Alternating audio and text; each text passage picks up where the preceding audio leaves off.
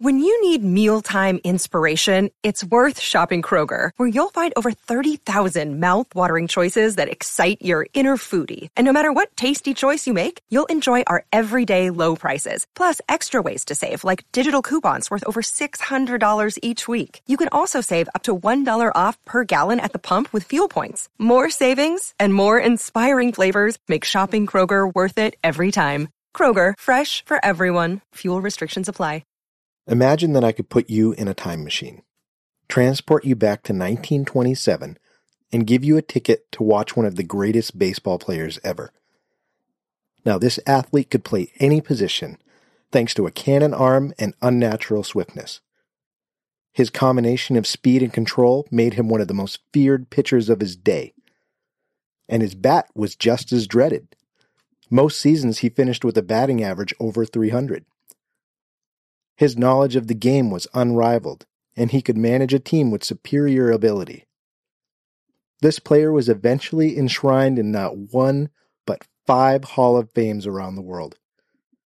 He was compared to Joe DiMaggio, Roberto Clemente, and Babe Ruth. You'd take that ticket in a second, right? Well, if you grew up in the United States during this time, you most likely never heard this gentleman's name because he never played a single game in Major League Baseball. But if you followed baseball outside the United States, during this time, you'd know exactly who this is El Maestro, El Inmortal. The story of Martin Dihigo. Today on Rounders, a history of baseball in America.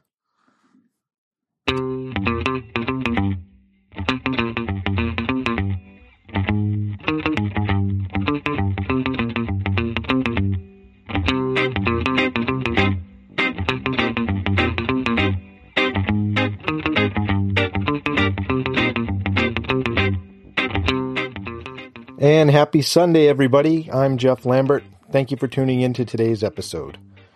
This episode profile is probably one of the strongest cases of what if I've ever come across. Martin Dihigo had an amazing career in Cuba, Mexico, Venezuela, and the United States Negro Leagues. Those that saw him play knew he was special, one of the greats that deserved to be on that big stage. He could take anybody on, he was a natural five point player. He had killer speed, a cannon arm, and a deadly bat. He was a guy that could play second base and center field like an all star, but he could also pitch a no hitter. I mean, what could Martin have done if he had played against guys like Babe Ruth or Lou Gehrig or Lefty Grove? Uh, there's many players we can say this for, guys that were kept out simply because of the color of their skin. But Martin is a legend. He's a god not only to Cubans, his homeland, but to baseball fans outside the U.S. who had a chance to see him play.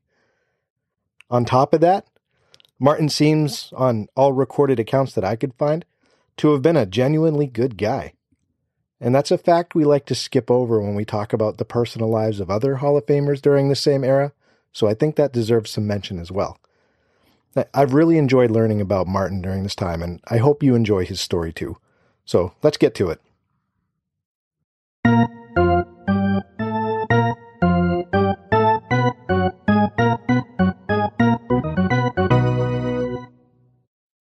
Martin Dihigo was born in 1905 in Matanzas, Cuba.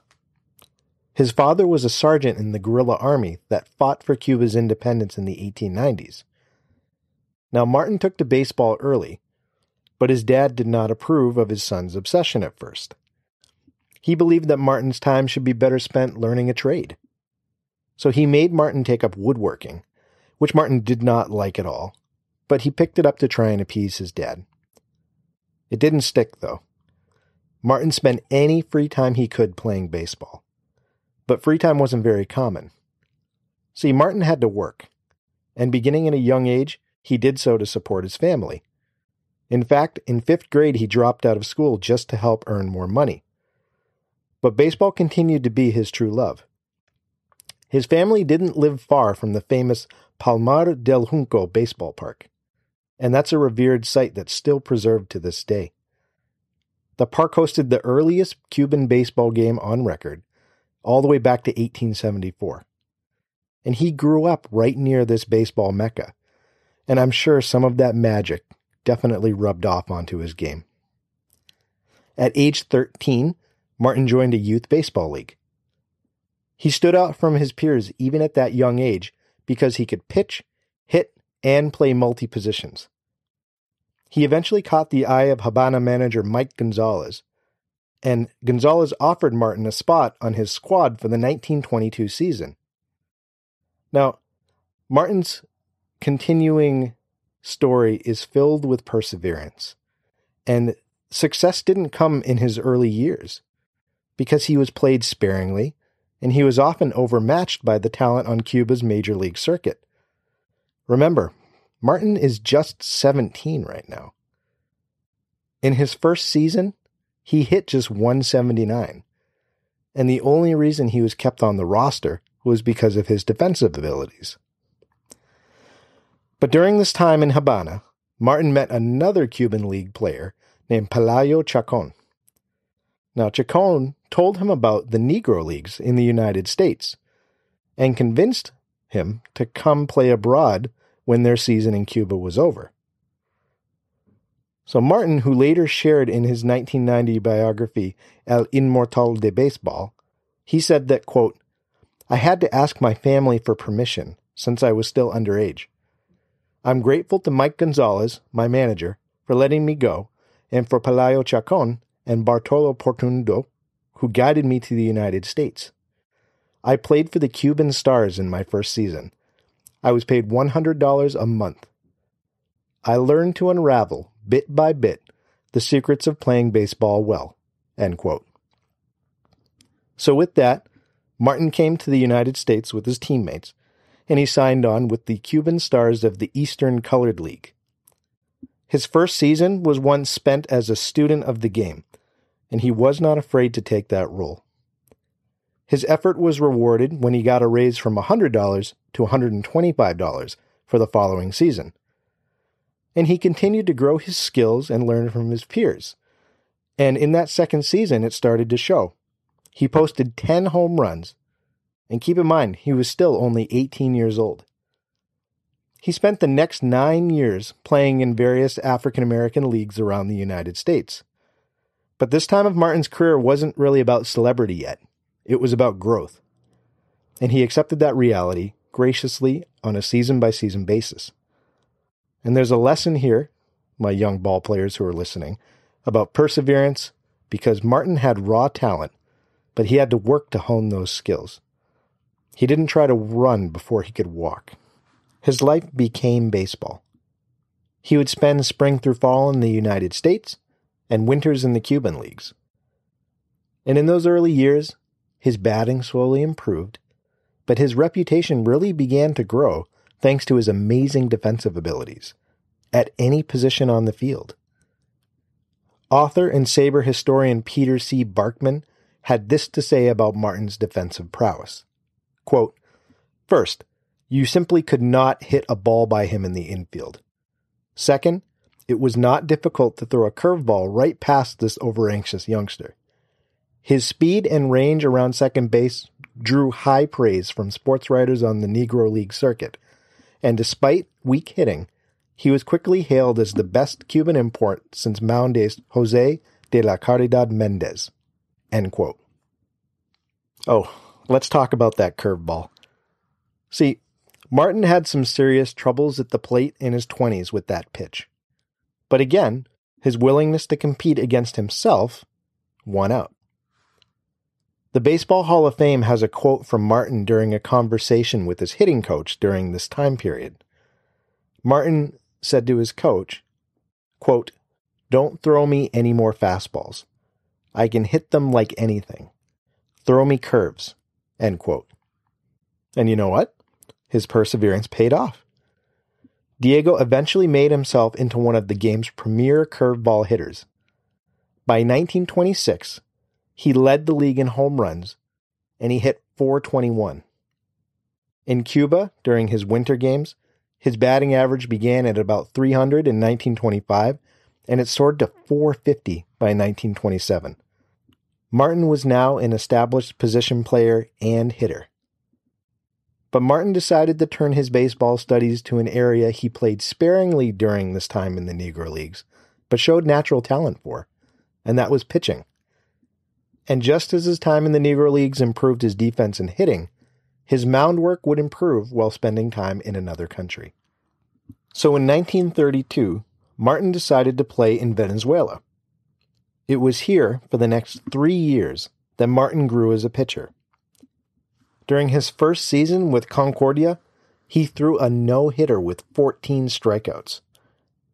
In 1933, he went 6 0 and struck out 101 batters on 60 pitches. Also that season, he threw another no hitter. And keep in mind, the leagues in South America and the Caribbean during this time played shorter schedules. His full stats during this part of his career are incomplete, but Martin dominated during this time in Venezuela, all while committing to his growth as an all around ball player. With a strong pitching portfolio under his belt, he returned to North America to continue his already impressive career. Let's take a quick break for the seventh inning stretch.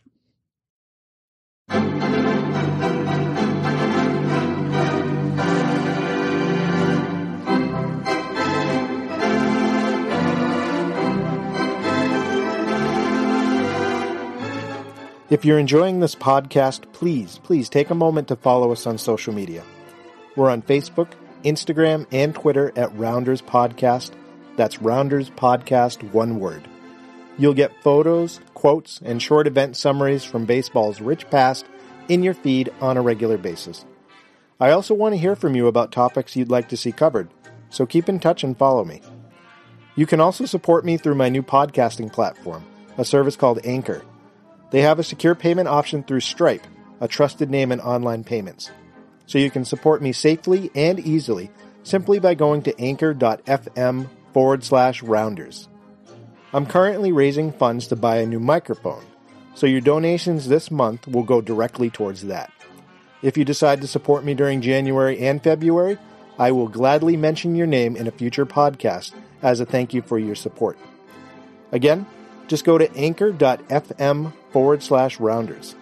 A link is also available in the show notes. That's all for now. Let's get back to the show. Welcome back, everybody. So, just a recap Martin was raised in Cuba. He was discovered at a very young age, as a teenager. And during his early years, he spent a lot of time focusing on improving his game. But there was one area that really stood out, and that was his defensive ability. Now, he eventually made a move to the United States and joined the United States Negro Leagues, playing for several different teams, and he spent the first 10 years or so of his career really trying to improve his overall game. And his defense came naturally, but he had to work on his batting. And towards the end of the 1920s, he decided to make a decision to move to another country to be able to focus on rounding out another area of his game, his pitching, which he did in Venezuela. So now we pick up the story. He's played dominantly in Venezuela as a pitcher, and he's ready to come back to the United States. So Martin returns to the United States in 1935 with the New York Cubans. This time, he's a position player and a pitcher. And for the first time, a manager. Yeah, that's right. The defensive standout, power hitting pitcher is now a role playing player manager and he's doing it with his old team, the New York Cubans. Now, keep in mind, Martin is only 31 years old right now. 31. He's known as a star in three countries, and he has a wealth of baseball knowledge. That season, Martin primarily played right field and pitcher, but he also spent a little time in his natural position, which was second base. And he finished the season batting 372, and he also amassed a 7 and 3 pitching record and he led his club to the championship series. He also finished second in All Star voting that season. And there's one journalist during this time that went on record saying, quote, Martin Dihigo is head and shoulders above his competition for the right field berth. He's the greatest in that position in the country. He has the greatest throwing arm in baseball, and when he hits one on the nose, it's headed for distant parts. End quote. In that All Star game, Martin showed his true versatility. He started in center field, batted third in a power laden lineup, and he finished the game on the mound against the West's best sluggers. Martin decided to play one more season in the United States, and then he decided to accept a lucrative contract to go play down in the Dominican Republic. But his time in the Negro Leagues, if you look at what he did before he went to Venezuela and the two seasons after, really stands as an impressive run. And we'll take a look at the total numbers at the end of the episode. But let's talk about his move to the Caribbean and then eventually to Mexico. So in 1937, Martin split his time in the Dominican Republic between two different ball clubs, Santo Domingo and Aguilas. He finished that season in 1937 with a 351 batting average, which was third best in the league. But on the mound, he also went 6 and 4, which was the second highest in the league. He accounted for almost half of his team's victories in what was only a short 28 game season. So not only was he serviceable behind the plate, but on the mound he was dominant as well. Now, Martin kept his same pattern of playing uh, in the United States and other leagues during the spring and summer, and he almost always went back to Cuba to play winter baseball. And so he did the same in 1936 and 1937.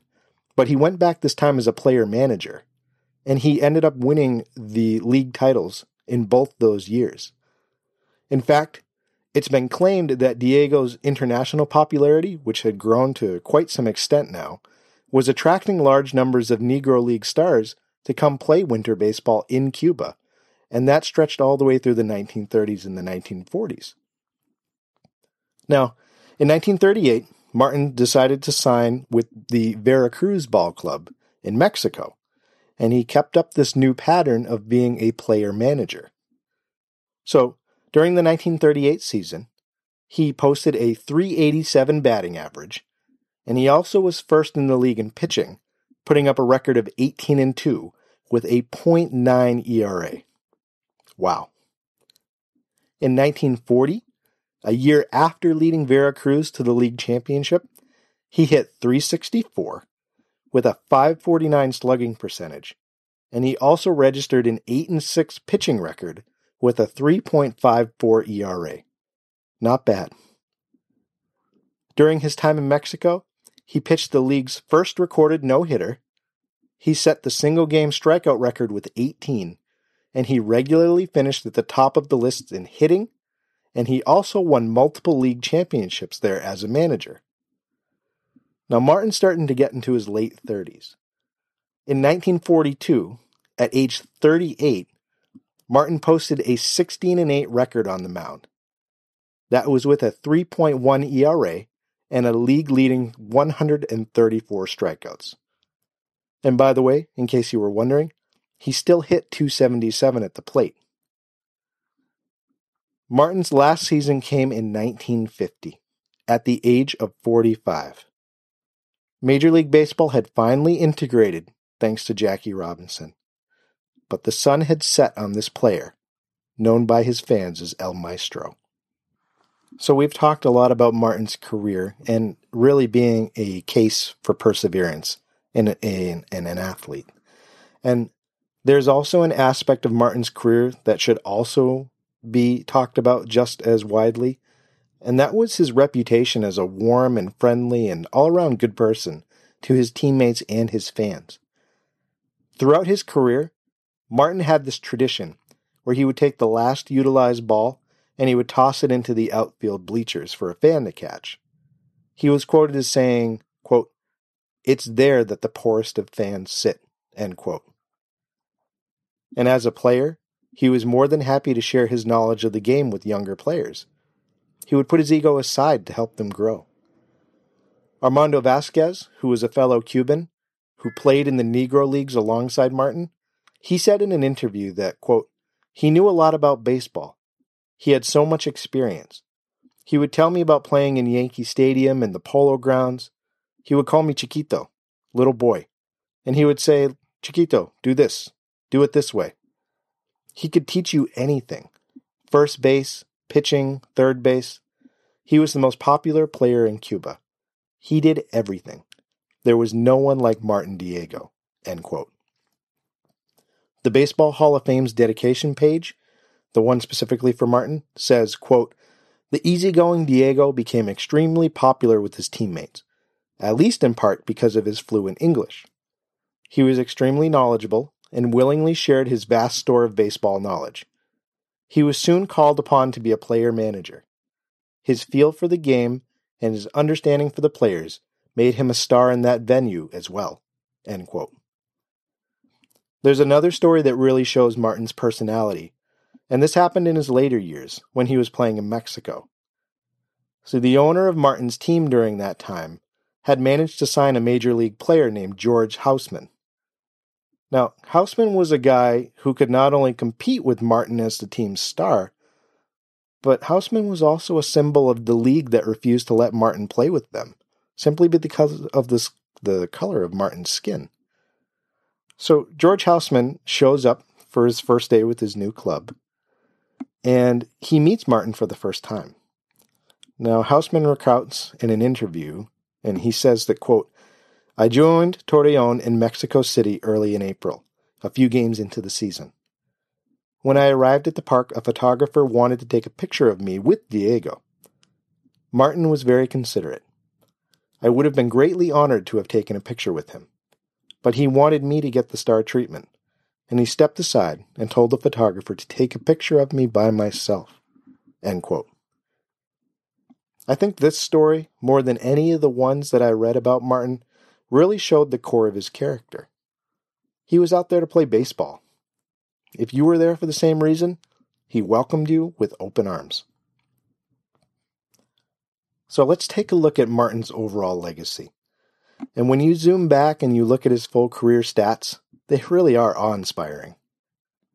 Dihigo posted 107 wins and 57 losses over his short seasons in Cuba in the winter. During his time in Mexico, he racked up 119 wins as a pitcher. So when you count in his stats from Venezuela and the Negro Leagues to his time in Mexico and Cuba, his career record stands at 288 wins and 142 losses. So let's look at that in the scope of other Hall of Famers. If you put those stats up, that means that there's only two other Hall of Famers that have better pitching records Lefty Grove and Whitey Ford. And keep in mind, they were both career pitchers who only played one position. Martin played all nine. At the plate, Martin stands out as well as one of the greats. It's hard to get a true lock on his raw numbers just because of where he played. Most Negro League and Caribbean stadiums, they had either really long outfield fences or they didn't have fences at all. In addition, those Caribbean and South American leagues that he played for played much shorter seasons, so that impacted his numbers. But even with those factors, and, and remember, there's some missing stats from multiple seasons, especially when he was in Venezuela. But Martin, from what we can gather, has a 317 lifetime average from his time in Mexico. He has a 300 uh, plus batting average throughout his entire career in Cuba and in the Negro Leagues. He has more than 130 career home runs, and he has 11 seasons for which his home run numbers are entirely missing. So that's a huge chunk of time where we don't have his home run numbers, but 130 just from what we've been able to find. And keep in mind, that's in ballparks where there's either a deep fence or no fence at all. But we can fill in some of those gaps by looking at some other uh, interviews from players that played alongside Dihigo. So let's look at a couple of those because some of the hitting feats that are uh, mentioned with with Martin involved, they're borderline legendary. So uh, there's a Negro Leagues historian by the name of John Holway, and he reported on one ex blackball ace, a guy named Schoolboy Johnny Taylor. And uh, this gentleman witnessed a Dihigo line drive that nearly decapitated a paralyzed shortstop then slammed against the outfield fence before the amazed infielder could raise his hands in apparent self defense. He said, quote, A foot lower, and it would have killed that panicked outfielder. End quote. One of Dihigo's most celebrated blasts not only cleared the center field wall in a rural Cuban field, but reportedly sailed over a weather vane atop a house 40 feet beyond the fence. So that would have put that shot at about 500 feet in distance. Buck Leonard, who was a teammate of Martin in the Negro Leagues, recounted a game where he saw him blast a home run in Pittsburgh's Greenlee Field that sailed better than 500 feet before landing on an adjacent hospital rooftop. So, just from gathering those and putting them in, we can see that Martin had power to spare when it came to being able to hit the ball. And we knew that he could hit the fastball and the curveball because he was willing to develop his game.